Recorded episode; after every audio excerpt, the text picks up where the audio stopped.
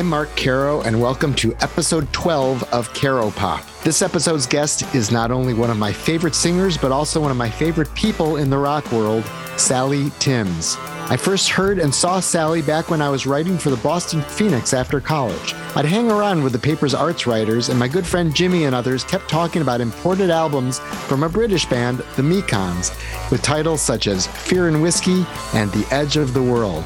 Jimmy took me to see the Mekons at the Paradise, and a year later, I was back in Chicago seeing them at Cabaret Metro as they promoted a raucous classic of an album, The Mekons Rock and Roll. I was knocked out, not only by their energy, but their spirit. This was a laughing in the face of the apocalypse kind of party. By the end of their shows, half the audience would be dancing on stage with them. While Jon Langford and Tom Greenhalgh, the two main songwriters, sang with gruff post punk voices, Sally Timms brought these beautiful, clear tones to lines such as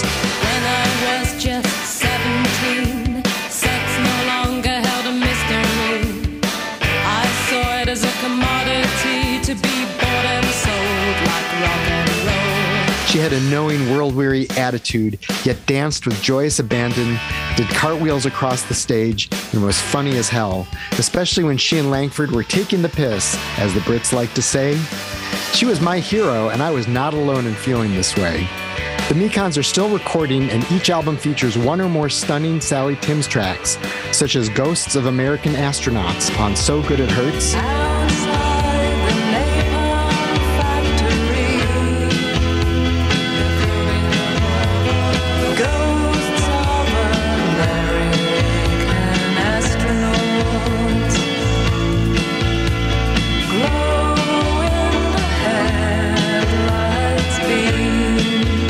John Anderson's Wild and Blue on the Curse of the Mekons. Wild and blue, it's no wonder. I look at the things that you do. Well, won't you just take a look yonder, honey?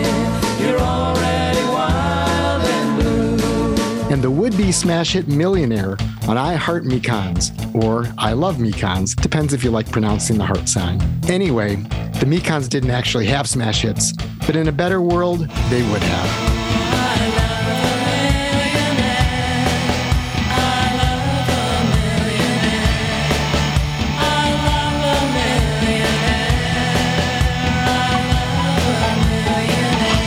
In the ensuing years, Jon Langford and Sally Timms each moved to Chicago and stayed.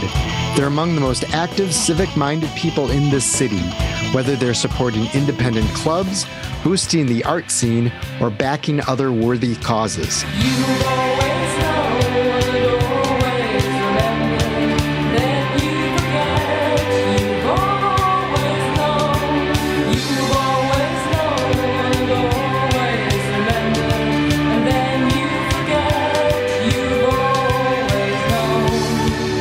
This year, I'd look on the Chicago Vaccine Hunters Facebook page, and there'd be Sally Timms helping strangers find places to get COVID shots and lining up transportation options for them.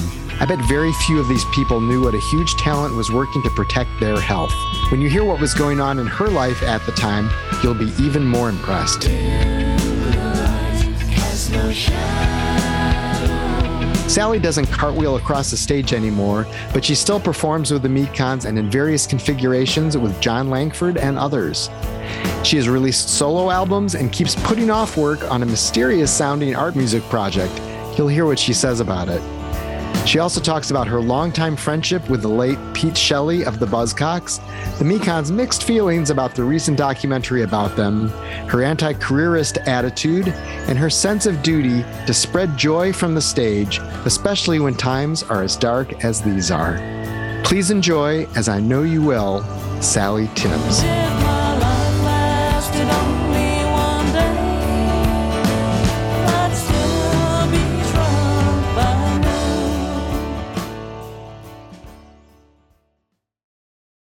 Well, Sally, welcome. It's great to talk to you in this format after having heard you sing and perform and talk to you and so other so I that was like a terrible beginning. That was so bad. Start This is like- again. this is how we roll. I, I usually just sort of starts in the middle of a conversation, so that's fine. So you just performed with John and John and Martin, and all Martin. four of us. Yeah. Martin comes along as a mascot and plays his harmonicas. Yeah, um, we played at um, the Epiphany, which is a church on Ashland that was occasionally a venue. The Empty Bottle used to book there, and then I think they booked Psychic TV, and that put an end to it when the church found out Hmm. what Psychic TV were about.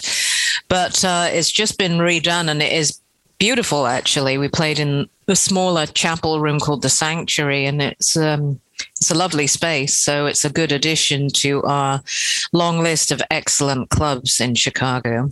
How often do you perform now? Uh, it varies. I mean, I would say about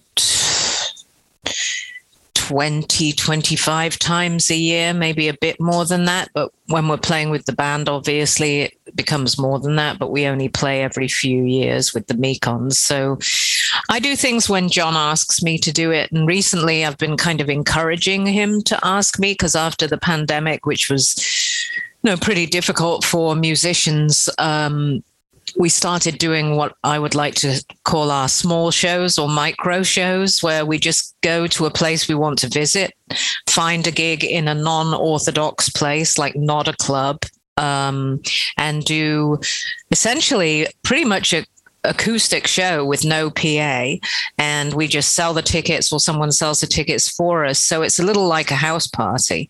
And I've got really into the idea of doing these kind of things. So it's basically a, a way of paying for us to go and have a really great time in places like New York or LA or whatever catches our fancy. Well we did three in New York. We went out there and we played at this club TV Eye, which has opened recently by Todd Abramson, the guy from Max uh, uh, Maxwell's. It's beautiful. It's a club, and we played in the afternoon. The other thing is we're doing afternoon shows because we're old, and even though John is very lively, I'm less lively, and so I want to be back at home by about six or seven o'clock at night after playing a gig. So this is the new Sally Timms concept for old people to be able to still go out and enjoy themselves and then be home in bed to have a nice cup of tea and watch TV or go out for dinner with your friends afterwards. Very civilized, in my opinion.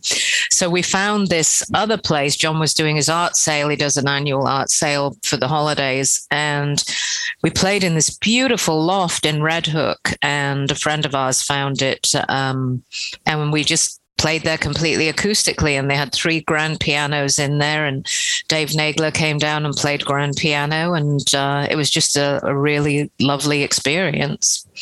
And then we also played at uh, Yo La Tengo's hanukkah party on the saturday night. Nice. And you've been playing music with jon langford for what like 40 years, something like that. I mean, since the early, yep. I mean, because early 80s would have been, I mean, mid 80s, I guess, is when you joined the Mekons, but you knew him already by then, right? I did know him already by then. And he encouraged me to start. I mean, I'd done a record when I was about 18 with Pete Shelley.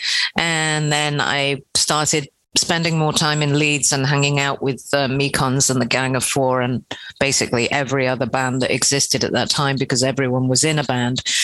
So I started doing a band with these women I knew called the Sheehies and we just did covers, but then he said you should sing country music because they were getting sort of obsessed with country music. So he really encouraged me to start singing and making records in a more formalized way, which I hadn't really done before or even thought it was possible, actually.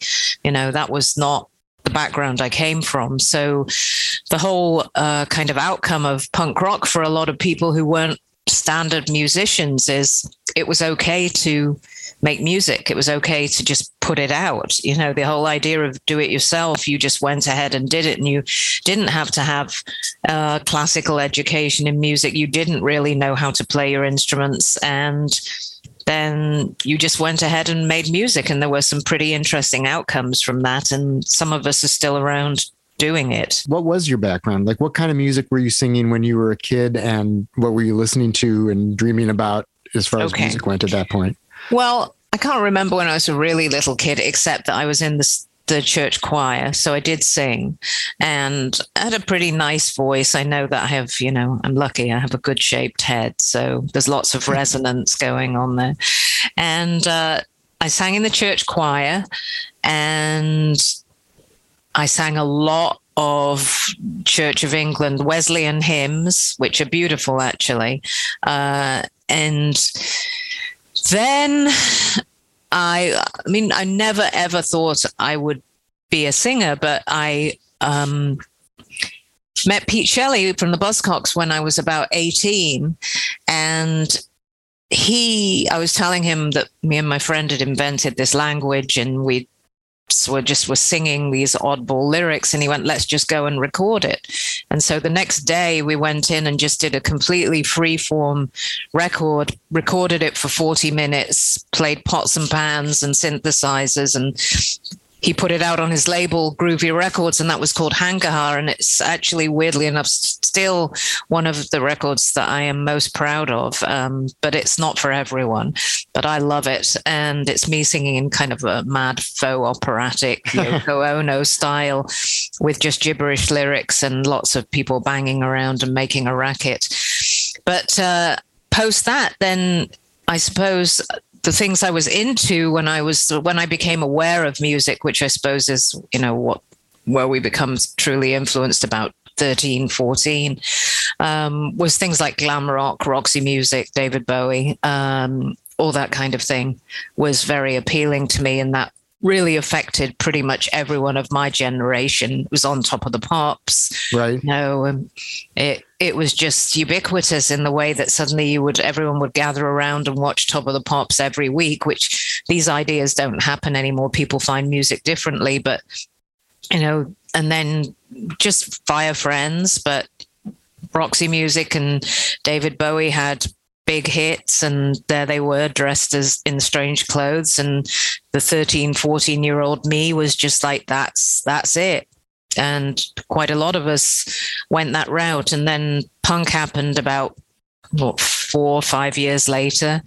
And uh, then that was that really resonated with me. And so at that point i went to loads of shows. And i met the Mekons because I was living near Leeds and just through mutual friends, completely random, when I was about 19 or 20, and started just hanging around with them. And everybody I knew in Leeds was just in a band. That's how it went.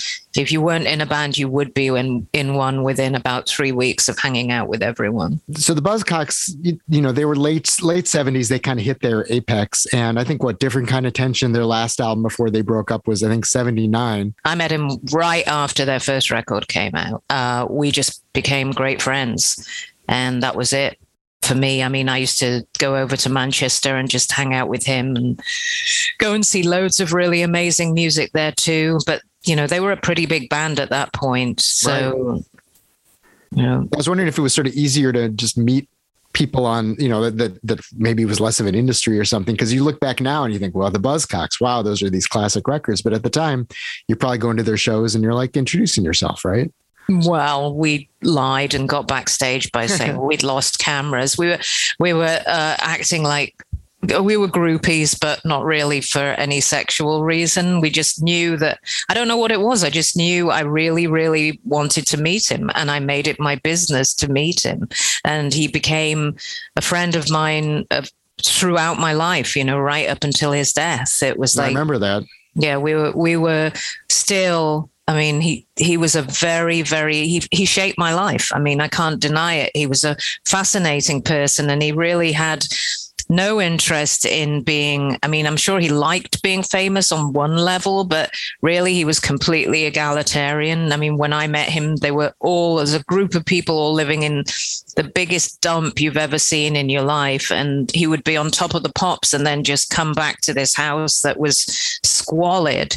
And so it was just very amusing to think that people who actually for all intents and purposes were viewed as famous and making loads of money but he was just living in essentially a squat. And um, so I don't know, he just was not bothered about those things. He was a, a very idiosyncratic person. what was it about his his music and him that you responded to so strongly? I don't know. I can't answer it actually because you know I suppose I was obsessed with Mick Ronson too. Maybe it was some weird girlish crush that led me in that direction. But why them? You know, he seemed very smart. He seemed like someone I needed to know, as Greil Marcus said once about Right. us. Said there are still people in the world that you might want to meet, and I don't know what simpatico who knows what drives you to go that person is someone i would like to have in my life but that's how it worked Yeah, because those songs of his are so searching and you know yearning, and yet they they also have this tremendous energy, and it sort of has punk energy. And then you wait, then you realize, oh, these are these really melodic pop songs with these raw emotions and uh, all these things together. It's really powerful. that it's I, I think he's he is a very very interesting writer because what he was trying to do and succeeded in doing in my opinion was that you know he's very much into Japanese culture. He and and he used to do the I Ching and all sorts of things, but I think or I Ching, and he was always trying to hone everything to the absolute minimum, and that's the way he plays guitar. And he is a fantastic guitar player. Those solos and everything he did, he's a really really good guitar player. But he's chosen to play that guitar in a completely minimalist way, and he said that there's this really great. Um, documentary that you can actually find on YouTube that was made by Tony Wilson, and it's got Howard Devoto and Pete talking about, you know, when they divided magazine and Buzzcocks, and uh, it was made in like probably 19 i think about 1978 79 and they're just talking about the way they do things. You can see how different they are. Um, but pete makes it very clear that's what he's trying to do is you know talking about uh, the personal being political. Um, love is a highly motivating emotion in our lives and, and a dominant one, but also trying to strip away and just get to the essence of things. So I don't know. I think he's, it's weird to say it, but I think he's very underrated in lots Yeah. of ways. I think a lot of people don't know him, and then they they hear the word Buzzcocks. If they don't know the music, they think, "Oh, that sounds funky or something." But yeah, Well, it's great. Or I, ju- I just think you know because it was somewhat poppy people didn't take it as seriously as say the clash right. you know or the sex pistols who really just sound like an r&b band when you get down to it i mean i love the pistols but it's not like the music was particularly groundbreaking it was just rough sounding and then you had Lydon singing and he had such an amazing voice that it made you pay attention. But uh, I don't know. I think that the Buzzcocks were uh, interesting. They were very. He was very much into, um, you know, all the Neu, all the German krautrock bands, and so that whole thing just just uh, transferred over. But he turned it into pop music.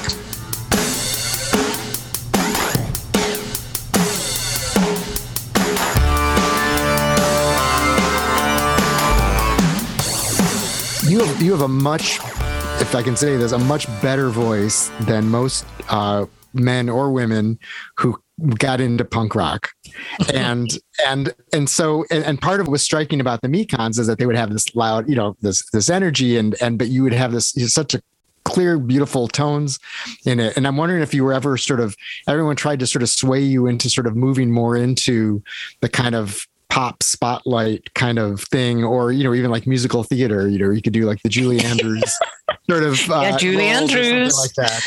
Um, I, I, I have a very, I can have a very pretty sounding voice. I sometimes feel like to my detriment because I can't, you know, it's a bit like Marianne Faithfull, you know, she had this beautiful, pure sounding voice, but it's like, well, what can you do with that? It's difficult because you, she, she decided to like take it in this other area. I don't know how she did it, but she created something that was very gravelly and sounded, uh, in a way like it has more gravitas because of that. You know it's like an anti voice in a way. So i don't know. Sometimes i wish my voice wasn't quite as kind of clear and pretty sounding, but I can't really do much else with it other than scream. So I'm just I'm just stuck with the way it sounds. Um, no, but you but you, but you put a lot of attitude behind it. I mean, and I mean with a small a, it's it's not like you're it's not like you're sort of singing these incongruously pretty voice songs. No. with, you know the rest of the band had a different attitude. I mean, you're totally in sync with the music. It's just that Yeah, you sound really good. yeah uh, well no i i sound yeah i can't make myself sound like tom you know and tom has in the mekons has this to me an amazing voice um which is not everyone's cup of tea but i could just can't sound like that. So i can i can only sound the way i do. I don't know. It's just the shape of my head. But the kind of music you wanted to sing was it was it always this kind of combination of rock and I guess this kind of country. I mean, I think you sort of came into the country thing, or did you did you have visions uh, of? I mean, you've never struck struck me as a very careerist person at all, but did you ever have like visions of I'm going to have this sort of thing to showcase myself, or really No, and I suppose that shows that I'm not particularly careerist. I I have a sort of passive approach to my musical career, if you want to put it that way. I like being part of a a band, a group. I don't want to be the front person. Um, I like the communal aspect uh, to what we do, uh, where none of us are kind of rising too much above the others. So I'm not one of those people. I always say, get someone on a stage and you'll find out what kind of personality they have, you know. So I have no great desire to be up there particularly. I don't mind it, but I'm not clawing my way to be front and center. And so I think um, you know, the country thing is suited my voice and and we were goofing around with it with the Sheehies. And then John said, Well, you should just sing some country. So we made a few records before I joined the Mekons that were folky country sounding, far more at the time, more country than the Mekons were sounding. And then all of that started pulling in. Uh, to the way the Mekons started to sound too. Uh, they were kind of tinkering, I would say, with more English folk music at the time, having come out of uh, the rougher kind of punk period um, where it was quite primitive sounding in the way that the band played. And then people like Steve Goulding and Susie was playing violin, Lu was Edmonds joined. And so all these people had um, had better musical chops, if you want to put it that way. And so it did, you know, take the band in a different direction. Yeah, and you and you kept recording like you did your Cowboy Sally uh, later, so you stuck with that. Right. Um, tell me about meeting Jon Langford originally, and how and sort of the chemistry that you guys have. I met John probably around 1980, I think, maybe a little earlier than that. And he was uh, just just through a, a Leeds connection via my cousin, and we became really, really good friends. But I was friends with everybody at that time um, in that circle of people. So these were. It, it was a weird time in in um, punk when I think back on Leeds. We've we've talked about it recently because it in some ways wasn't a happy time. There was a lot of aggression. There was a lot of violence that was happening at gigs. There was just uh, and just the same kind of feeling that perhaps we have now that there's just this pall hanging over everything, and yet people Mm. were making stuff. But you know, it was it was a time of social unrest. There was a time of like a lot of people not really doing very well financially, and so punk, you know, it has this element to it where it is a reaction to a kind of darkness, uh, a, national darkness that was happening. And so um, we had these tight knit little groups of people, but, you know, outside of that, I remember there was often. It wasn't the kind of camaraderie that you always think it was. On a certain level, it was, but I don't have happy memories of that period being like, oh, this is great, you know. But then um, I moved to London in about 1985, and around about that time, I sort of became a more full time member of the band. A little later than that, and then we just started touring. So, you know, John has been a consistent part of my life since I was about 20, and I'm 62 now. So that's a bloody long time. But what was he? What was he like at the time? Was he? Did he have that kind of? I mean, uh, it amazes me just like how many different things he's working on all the time, whether it's art or this concert or this cause or, or all of this. And and was that something that was happening back when you know? Yeah, he's he's years ago. he's slightly in a slightly different way but yes the same idea i mean john does not like to sit still particularly and so even when we were on tour in the van you know everyone would be just staring out of the window in a torpor and he would be drawing in his sketchbook writing stuff you know he was always making uh, things in one way or the other. But i think you know over time we we hone our personalities and, and the things that you know we get better at doing the things that drive us. And so i mean he just does he's busy. You know i have a day job but he his life is his day job. So making art making music he he likes to be like that. His family are very active. He comes from a long line of of very active women except he's not a woman.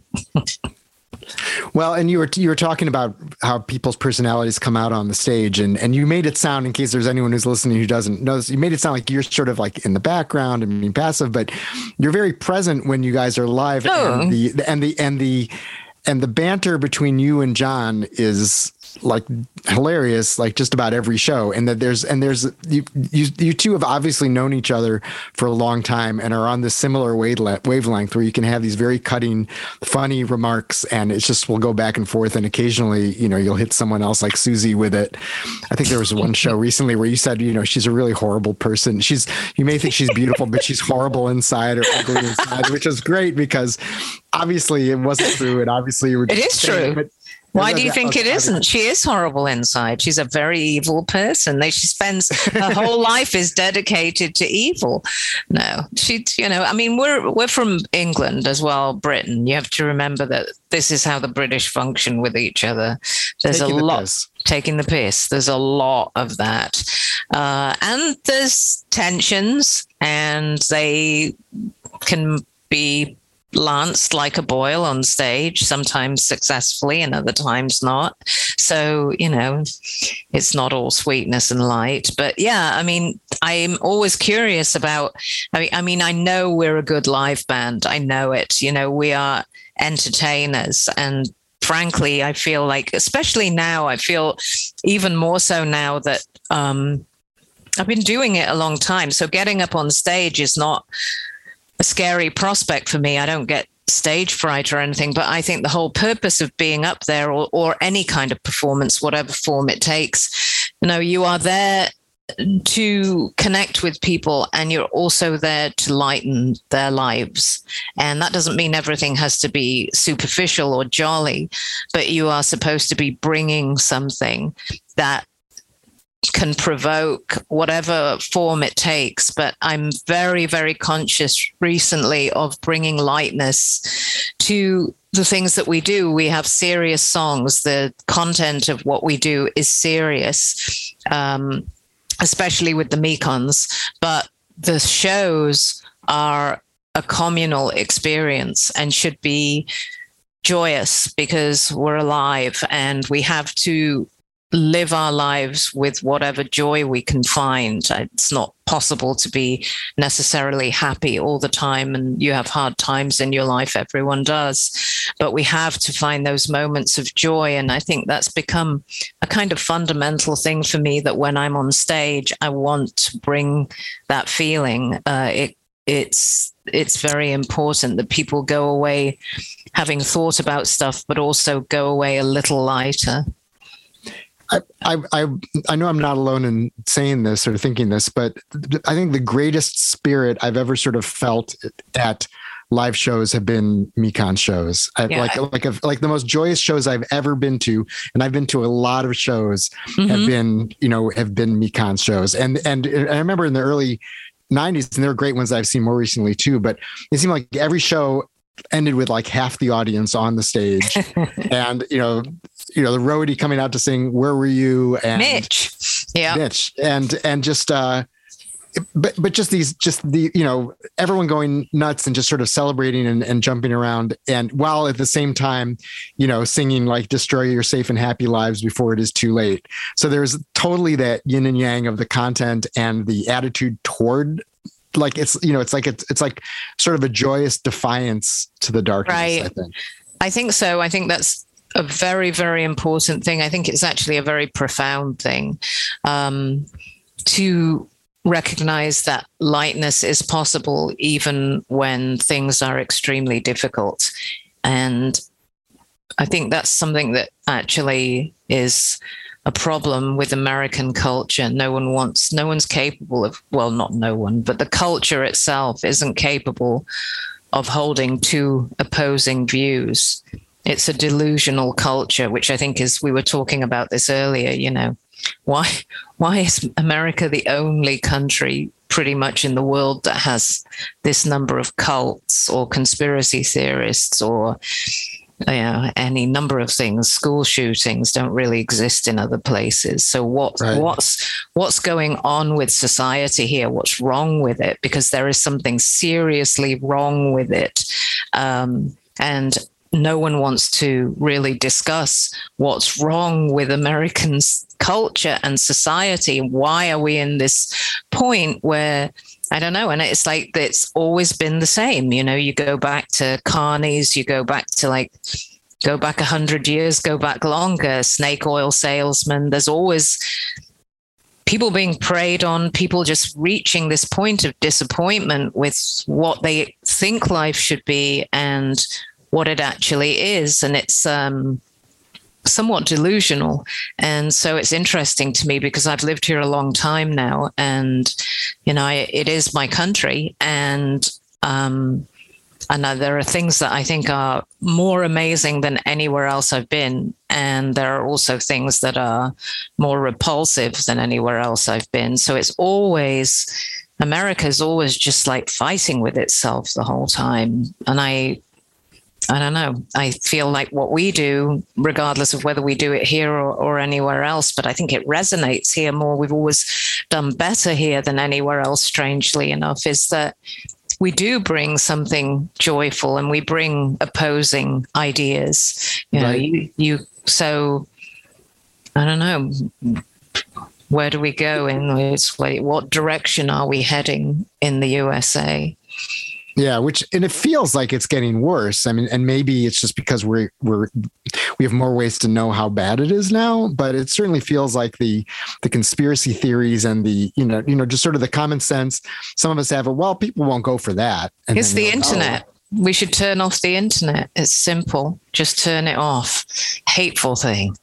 The internet is ruining our lives. I mean, there's things I like about it very much, but you know, yeah, maybe maybe we shouldn't have access to every stupid, crappy ass piece of information. When I grew up, there were two TV stations, and the BBC was pretty fantastic and it was an educational tool. But think, you know, that's out of the box. I'm like, what do I know? I mean, I mean, I know young kids like 20s and earlier, and they're awesome. So I, I have a lot of hope actually for the young generation that are coming up. They are going to kick our asses. I hope Um, so. I, I think they are, you know, and they live with a lot of, there's a lot of struggles. I mean, in this city, there's a lot of struggles. Imagine, you know, we have no concept of what it must feel like to see your kid go to school and you're not sure if they're going to come home at the end of the day.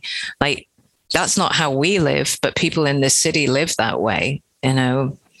There's a lot that a lot that has to be sorted out.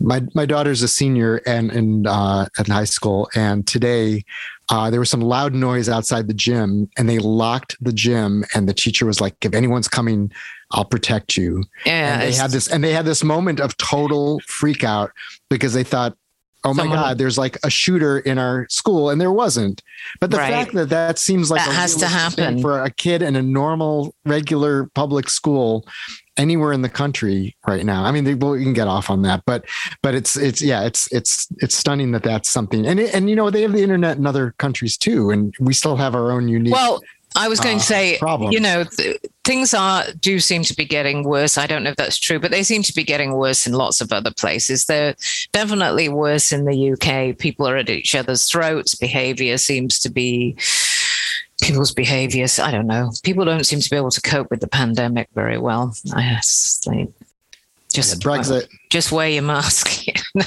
I know. we are seeing a lot of fracturing, though. I think that is definitely real. It's happening. There's, you know, that post. Maybe it's just always the same. Perhaps this is cyclical. We had, uh, you know, right after, right before we were born, there were two world wars. So maybe people realized perhaps we need to rein this crap in for a while and now everyone's forgotten and so perhaps this is human nature i don't know i hope Well, I was it gonna- is, but- I was- yeah, I was going to get to this later, but like the, you know, when the vaccines started coming on the market, you were so active on the Chicago Vaccine Hunters Facebook page, and so this is this is something where the internet is good, but you were uh, that was totally the most yeah ass on you know giving information and helping people get vaccines back when there was this sense of that you know back when the problem was that people couldn't get it, not the problem Right. that there were too many people who didn't want to get it. right Um, but that was a that was a tense time, and and and you were totally you, you totally had this. I'm going to roll up my and help out in any way I can attitude. Um, no, I, I admire it. I I because I, was just like, wow, she's you know, and you know, and people aren't engaging with you because they're like, oh, like a, a rock star is helping me. They're just like, this is just this caring person who's like stepping in, who's totally a member of the community and is is you know feels like this is what is called for. That's my interpretation.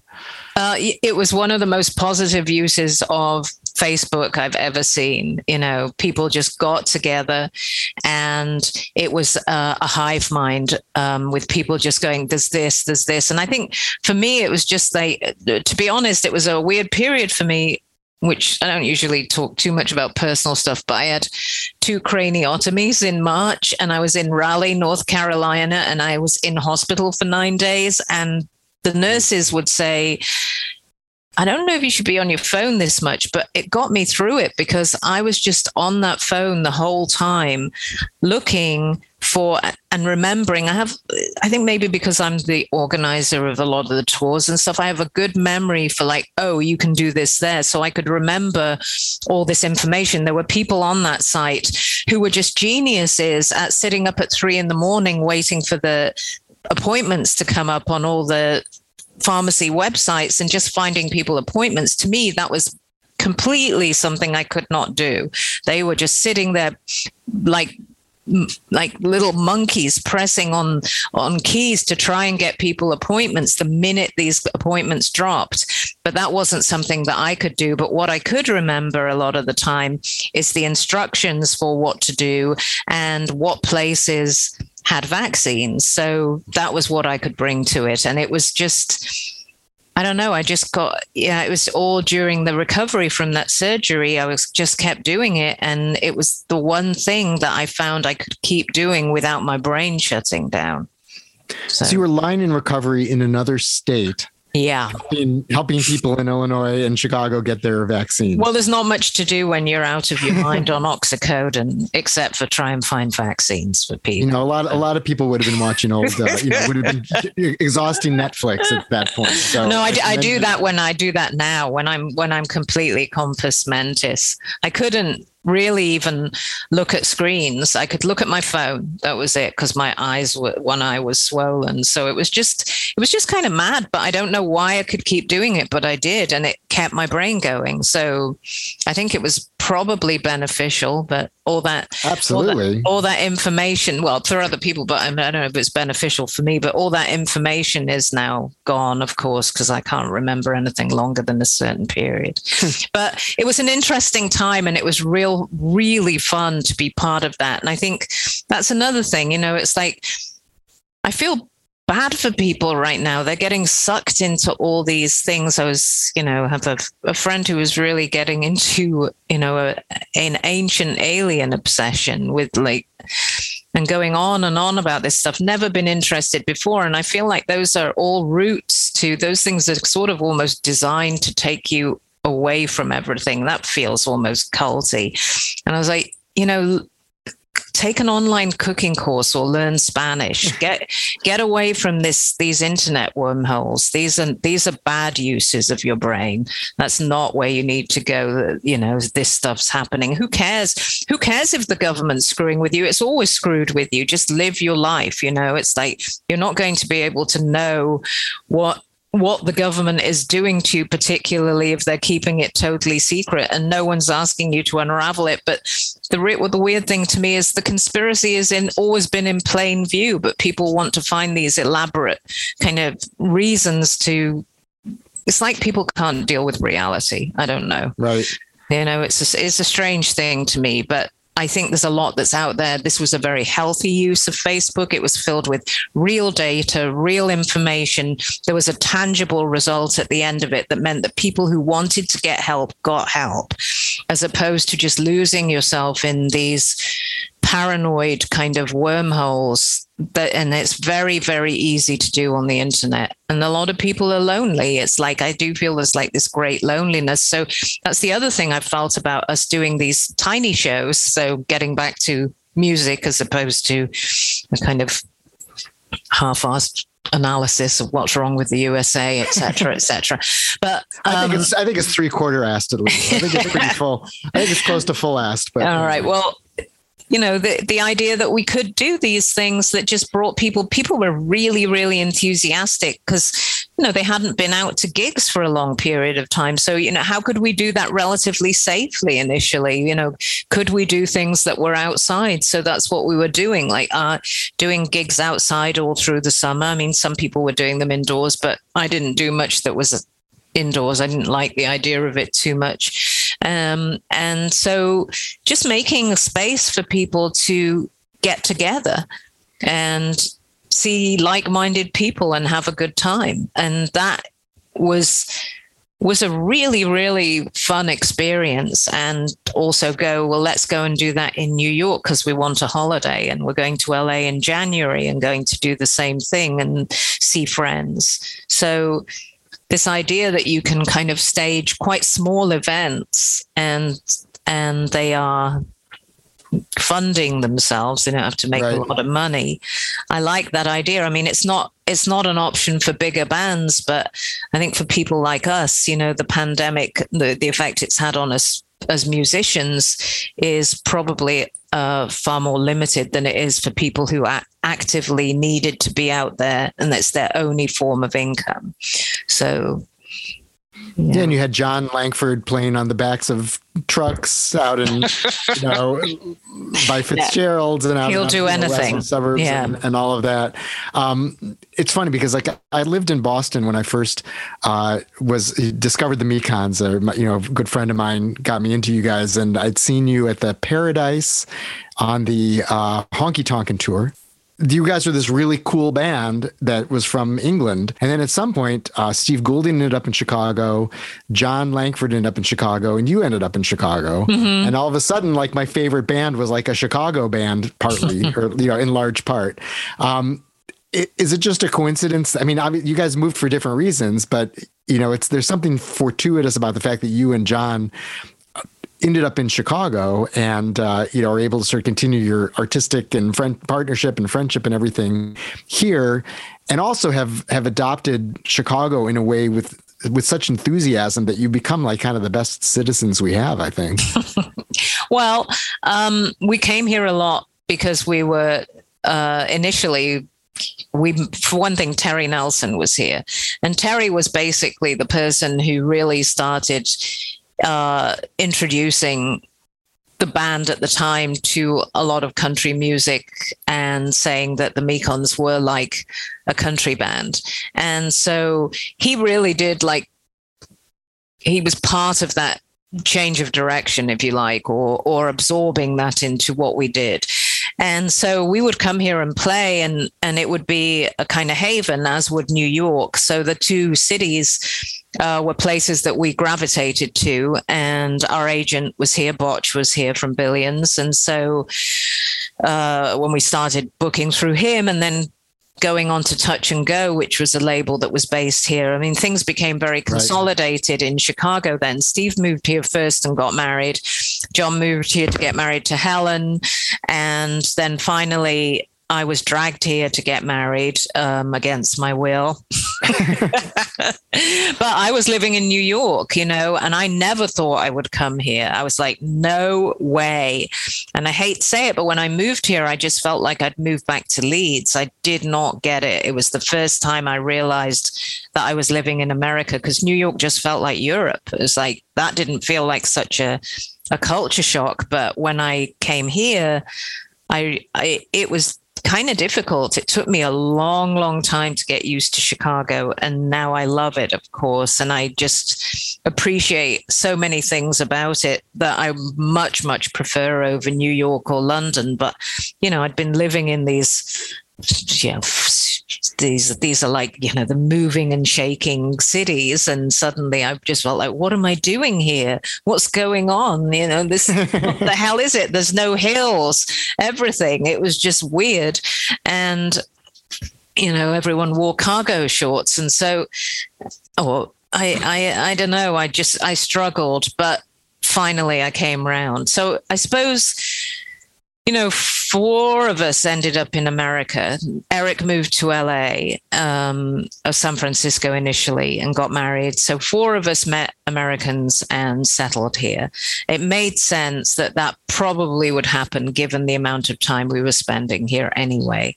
Um, and the rest decided they didn't want to marry Americans. Maybe they just have really high standards or Americans have really high standards. I don't know which it is. What was it about Chicago that made you come around?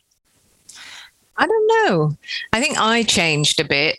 Uh, and uh, Chicago's not flashy, you know. So Chicago isn't flashy like New York or London or Barcelona or any other like you know capital cities. Uh, I suppose it's unfortunate, uh, you know, second city, but I don't know why it is. I don't think that's the reason it's called second city. But the idea that it didn't reveal itself for a while to me, um, it seemed very low key, and um, then slow it was when a lot of people were moving here as well. Nico moved here the handsome family were here us. All these people all these bands had come all the people who'd moved in at, at, about the same time there was this whole scene that built up drag city all the labels thrill jockey. So there was this thing that was happening. And i think as i became sort of more part of what was happening in chicago and just being involved in the clubs and and just feeling like this is actually home, uh, or maybe I just became more Americanized. You know, I'd only been in New York for five years, and perhaps perhaps slowly it won me over. I don't know. Well, the Mekons are such a communal band, and it seems like you really discovered a community here. So maybe there's some parallel. I mean, yeah. whether it's around the hideout or just around these groups of musicians, or you know, and Touch and Go and Bloodshot. I mean, there were there were all these kind of tight knit it was very tight knit, and and you know Dave Trumfio was here. I was spending a lot of time with Dave, and then he moved to LA. But you know there were just a lot of really really good people. So that kind of cemented it slowly, I suppose.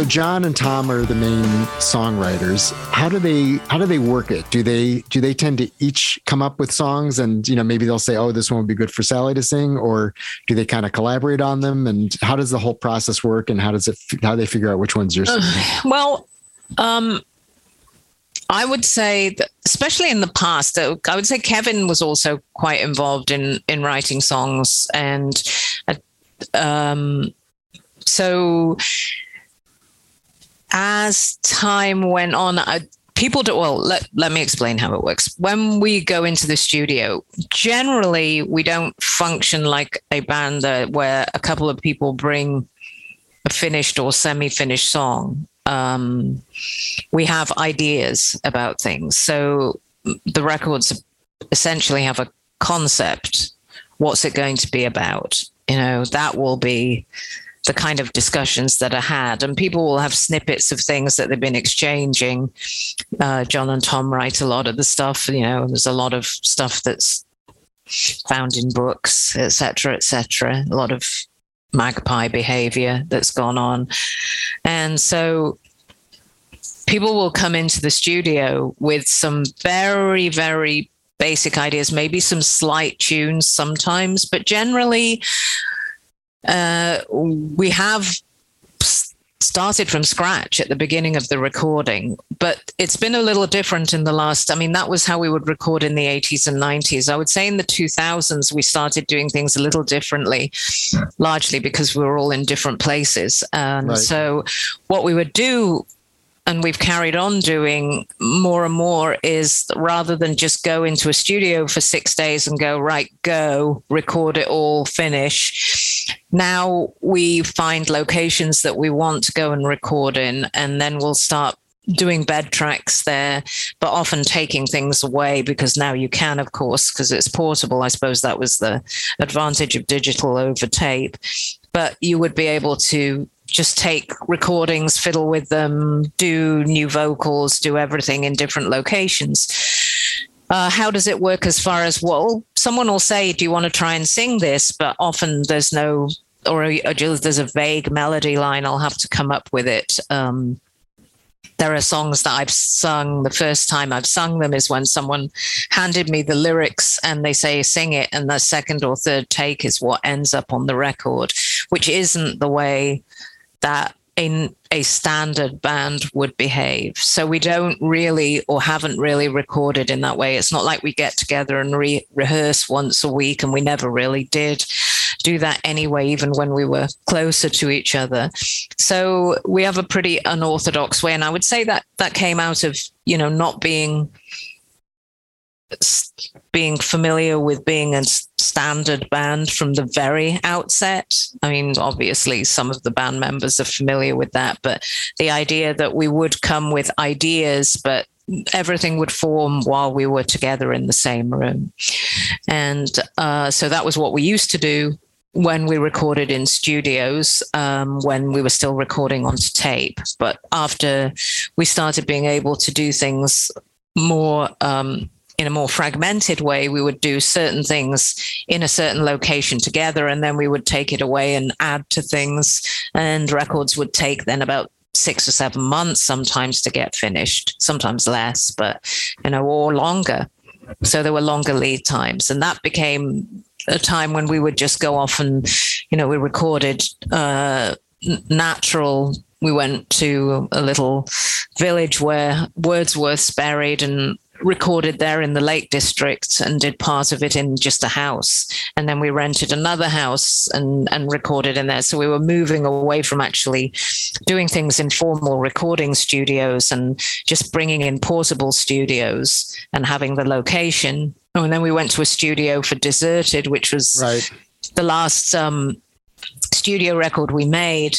And that was done in Yucca Valley in Joshua Tree. Um, so no, but it's not necessarily finished at that point. In the past, we would we would have to finish uh, within what the five or seven days, the ridiculous amount of time we'd set ourselves. Well, this is not Bryan Ferry here with six months of recording time and three months looking at which guitar you're going to pick. It's like it's hard work. it's the Mac- McDonald's version of like you know, just start, start, go, finish. That's it it's not right doesn't matter that's it. We'll make it right when we do it live. So a song like club mekon does jon or tom play it for you and say hey you want to sing this? Or uh, and then are you kind of coming up with melody on top of it or how did that one yeah i've come up with some of the melodies sometimes they'll sing me ideas of what they want but they'll play this track and they'll you know I'll come up with something. I have not listened to the recorded version of that record in probably 20 years. No idea. Can't tell you.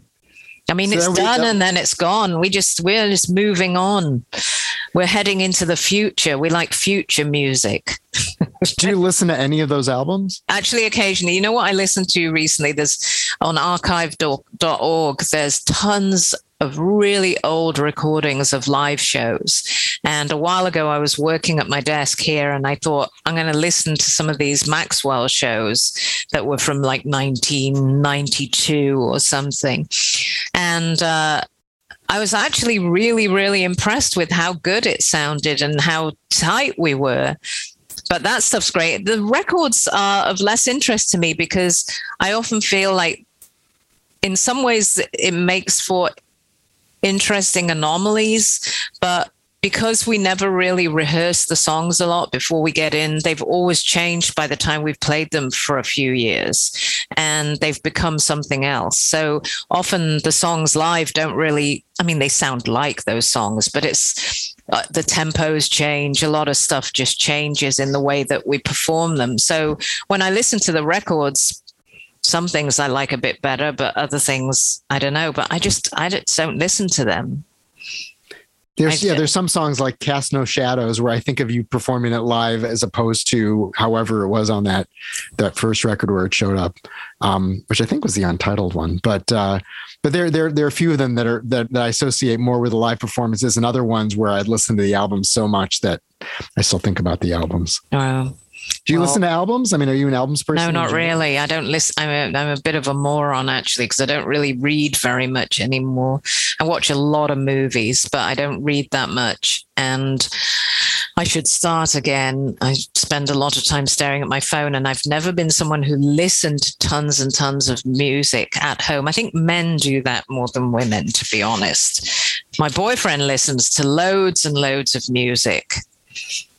It's a bit train spottery for me. I don't go, I must listen to these new things. So sometimes I'll go on YouTube and look at, you know, if I hear people being written about, then I'll listen to it or Martin will play me something. But I don't really listen to tons of music. You see, you're actually an 18 year old girl because that's how they treat music too. They'll go on YouTube and listen to some song. Yeah. And they'll, and then, know, and but they won't spend hours and hours doing that like they're I don't know.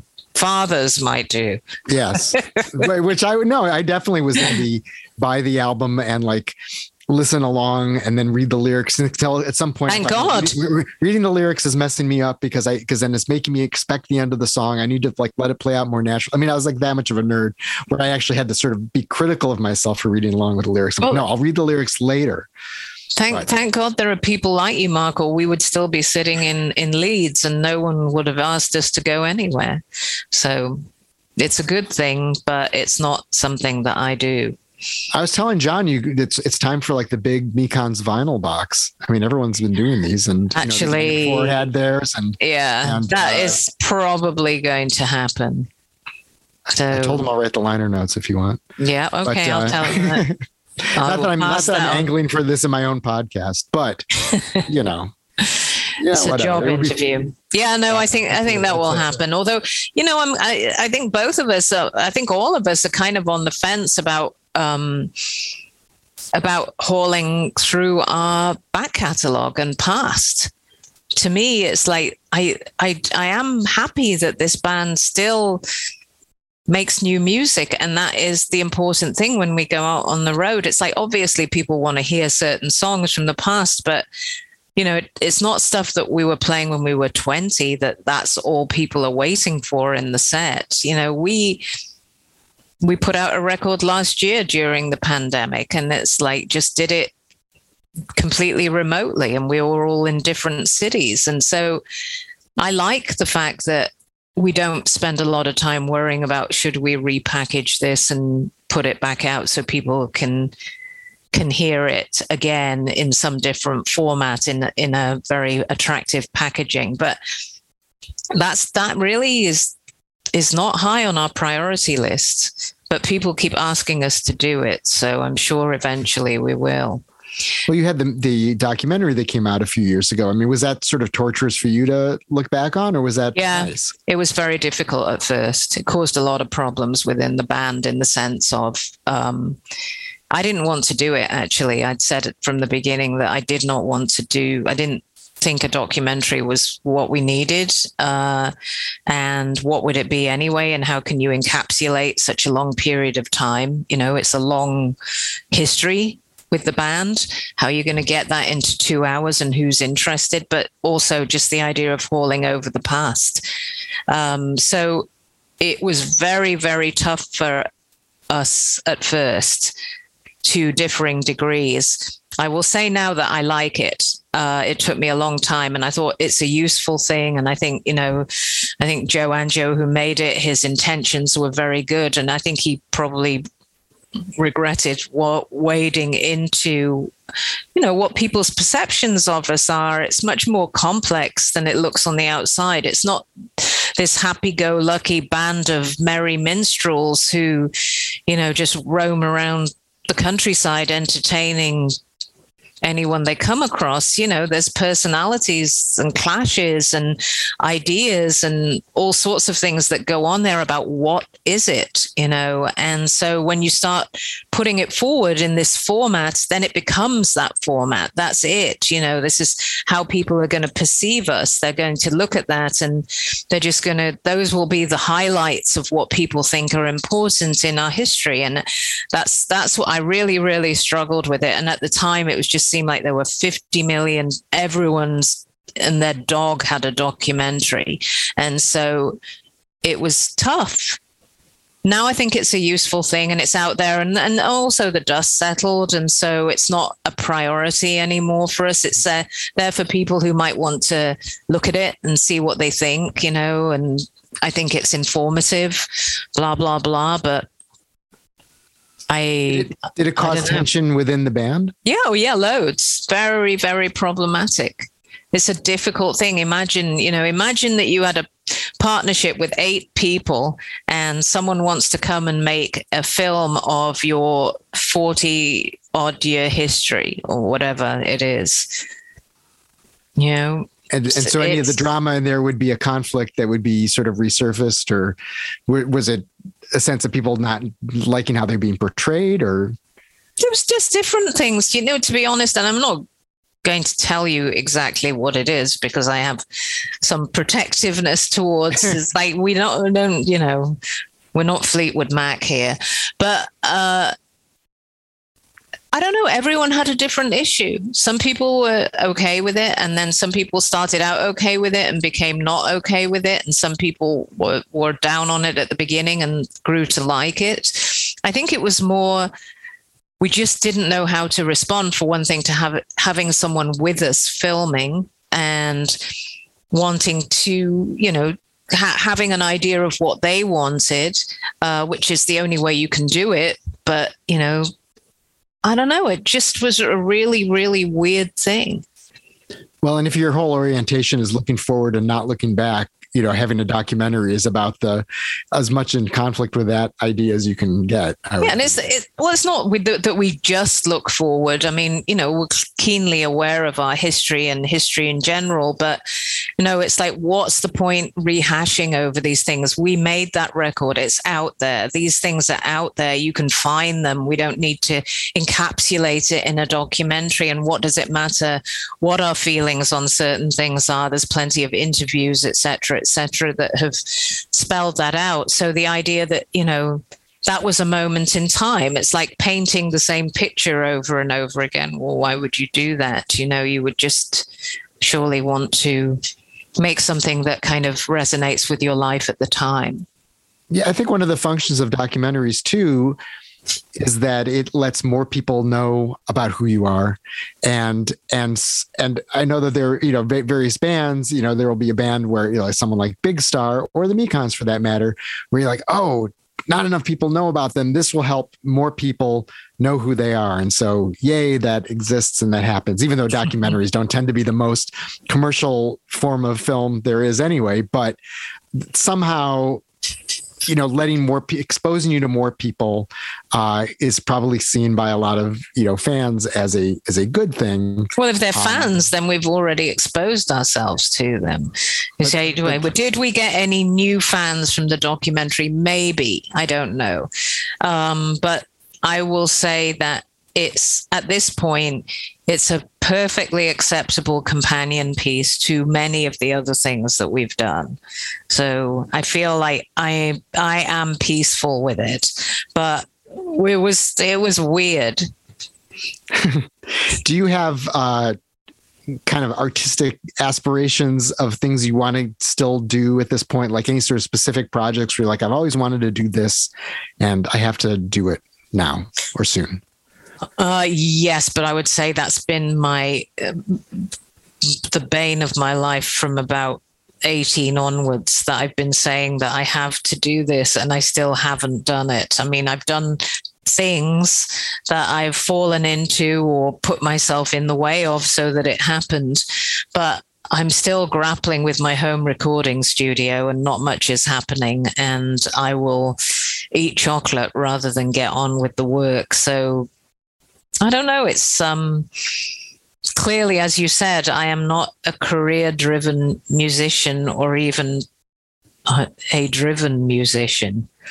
Must have fallen into it somehow. And luckily enough, I've been swept along by the great Mekon's tide.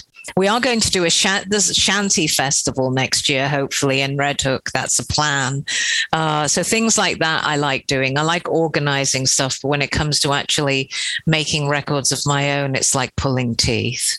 And you're doing this cruise. I heard I heard an ad on Little Steven's Underground Garage right after I think you'd mentioned it in a in an email, and, I was like, yeah, there it is. They, they mentioned you guys on on the radio. We so are doing a punk rock cruise, the Great Rock and Roll Sea Cruise from Athens, Greece, to Mykonos, Mykonos, and uh, to Izmir in Turkey with a bunch of other aged musicians. that that was the, the most enthusiastic summary of I've ever heard. I don't know what it's going to be like. People said they're a lot of fun. And that's why we kind of said yes, because the idea of being on a cruise together, playing on a cruise in the Mediterranean just seemed like the most mad idea. And so every, I thought people would say no. And we would say, Do you want to do this? But weirdly, I think it's post pandemic, you know, it's not even post, but uh, let's see what happens. I know. Um, but they're pretty strict. Actually, I will say, you've got to have you've got to be vaccinated and you've got to have a negative test 72 hours before you get on the ship. So let's hope. But you know, I mean, anything can happen right now. It's not everyone's like comfort zone. But I, should, I, think I should cover that. I think I should do like a podcast a day from that thing. You should. That would I be mean, fantastic. There's a swimming pool. That's what I'm looking forward to. And um, I would um, love to have a swimming pool at my disposal. I asked Steve Diggle if he would come and play with us and do a Buzzcock song, and he said yes. So awesome. Yeah, we'll see. No, I don't know. I mean, it's just Jon's done the outlaw country cruises, which are done by the same people, and he said they're really, really well done. So I don't. You had know. the one with where they were backing Lee Scratch Perry. Yeah, and they were he was going to they were to do the Wacos were going to do a record with Lee Scratch Perry, and then the pandemic came, and then he died.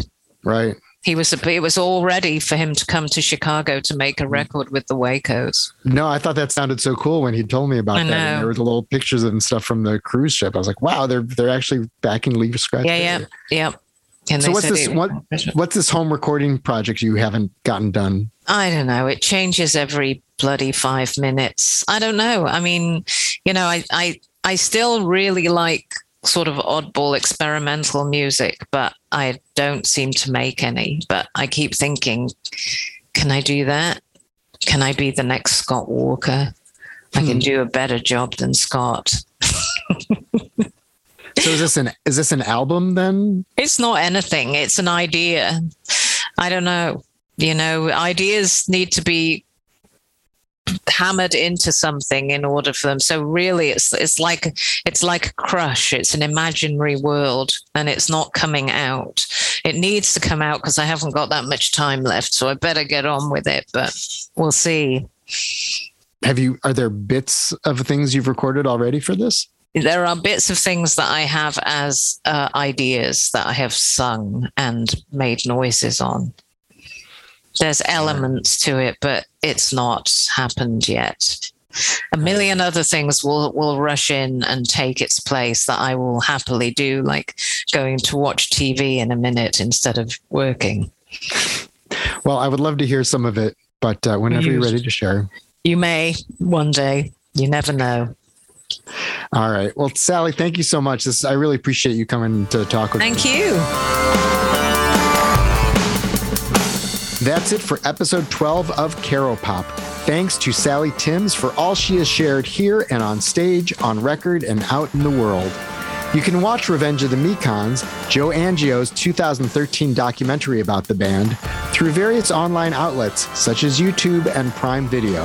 And I encourage you to go down the deep rabbit hole of the Mekons and Sally Timms' music. You won't regret it. Her solo album, Cowboy Sally's Twilight Laments for Lost Buckaroos, is available on the Bloodshot Records website. Come back for Caro Pop episode 13 next Thursday as we go face to face with a legendary 60s rock producer. Thanks, as always, to web developer Marty Rosenbaum and to Lou Carlozo, who recorded the Caro Pop theme. Caro Pop is produced by the great Chris Swake.